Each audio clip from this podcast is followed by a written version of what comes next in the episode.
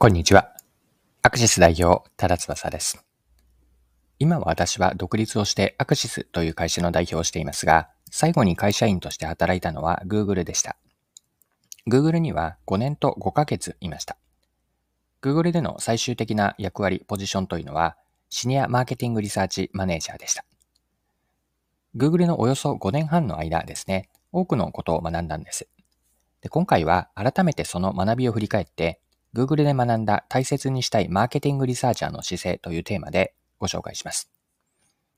リサーチャーの姿勢7つあるんですが、では順番に見ていきましょう。よかったら最後までぜひお願いします。はい。一つ目にリサーチャーとして大切にしたいと Google で学んだことは、Why から始める。Why というなぜですね。Why から始める重要性です。Google で働いていた経験から学んだ一つ目なんですが、このリサーチにおいても Why から始める重要性なんです。リサーチの企画を考えたり、外部イベントへの登壇の話が入った時など、まあ、ホワイ Google と、なぜ Google がやるのか、まあ、自分がやるのか、自分たちがやるのかですね。これを問いかけることが癖のようになっていたんです。やる意義であったり、目的を明確にして、リサーチの実施を判断する姿勢、これは今も自分の中で大切にしています。はい。二つ目の姿勢ですが、ソートリーダーシップです。この姿勢も Google から学びました。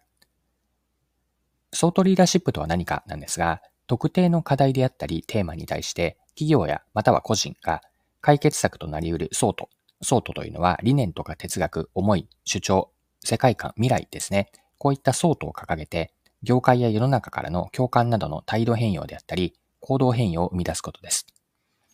Google に行った時には、何かを意思決定する場合に所属するチームや部署にとってだけではなくて、Google にとって、さらに業界とかもっと言うと、社会全体にとって良いことなのか、これを考える重要性を学んだんです。マーケットがより良い方向に向かうことに貢献できるかを問われていました。まあ、自分の立ち位置、まあ、自分たちの立ち位置の視座を高め、視野を広げることの重要性です。はい。で、三つ目に大切にしたいと思っている姿勢なんですが、リサーチクエスチョンを磨くことです。マーケティングリサーチの目的が定まった後には、このリサーチはどんな問いに答えを出すのか、これを考え抜くことも Google 時代に学ぶことができました。まあ、ついつい調査方法ですね、How の方を考えがちなんですが、その前にリサーチ課題は何か、リサーチクエスチョンは何か、これを問うことでリサーチャーとして鍛えられたんです。はい。では4つ目の姿勢、見ていきましょ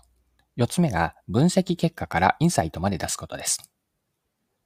Google でのリサーチにこだわっていたのは、インサイトを見出すことです。これ逆に言えば、単にデータであったり集計結果のグラフの提示で終わらすことは決してしないと。これリサーチャーとしての、まあ教授のようなものなんですね。まあインサイト抽出までがリサーチャーの役割であると。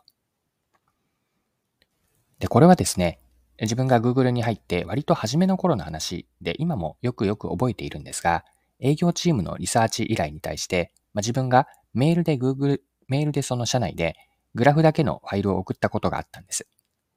で、翌日に Google での当時の上司から、まあ、厳しく指摘された、まあ、上司は CC で入っていたんですが、指摘されたのを今でも覚えていて、まあ、自分はそこでようやく勘違いに気づけました。単に数字とかデータを示すだけではなくて、インサイトまで出し切ると。この姿勢はこれからも大切にしたいです。はい。では、ここまで7つのうち4つ見てきたので、半分くらいです。で、ま、この後5つ目続けて見ていきましょう。はい。5つ目に大切にしたい姿勢なんですが、インサイトの出し方においてです。どうやってインサイトを発掘するのか、これも Google で学びました。詳しいインサイトの見出し方というのは、ここでは触れませんが、一人のリサーチャーとして生活者であったり、自社プロダクトのユーザー、お客さんにどう向き合えばいいのかを身をもって体験し、まあ、今もそれは血肉になっているんです。はい。6つ目の姿勢です。これは分析の比較相手からの視点を持つと。これ、Google 時代の上司から学んだことの一つなんです。分析では、比較される側、比較相手ですね。比較される側からの反論を考えようと。これも学んだ姿勢、考え方です。比べられる相手の立場から見たときに、反論であったり、何かこうクレームを言いたくなるような比較方法、比較結果、あるいは見せ方になっていないか。例えばですね、競合分析を営業資料に載せる場合においてなんですが、自分たちの都合の良い切り取り方であったり解釈、説明になっていると、それは公平性に欠けるわけです。これはつまりは相手視点になる重要性とも言えるんですが、分析の比較相手からの視点、これも持っておきたいと思っています。はい、7つ目、これ最後です。リサーチ結果の伝え方、ここも学びがありました。リサーチ結果から解釈をして、示唆を出して、提言までをストーリーとしてつなげて、見せる相手、見せる相手というのは、社内の他部署のメンバーであったり、またはクライアントになるんですが、見せる相手にとっての意味付けから提供価値を明確にすることを学んだんです。さっきのリサーチャーの役割は、結果からインサイトまで出すことと言ったんですが、さらにそのインサイトをどう伝えるかまでにこだわりたいと思うようになったのも Google での経験があったからこそです。はい。以上が7つなんですが、そろそろクロージングです。今回は Google にいた時の当時を振り返って、マーケティングリサーチャーとして、まあ、リサーチで学んだことを棚卸しをしてみました。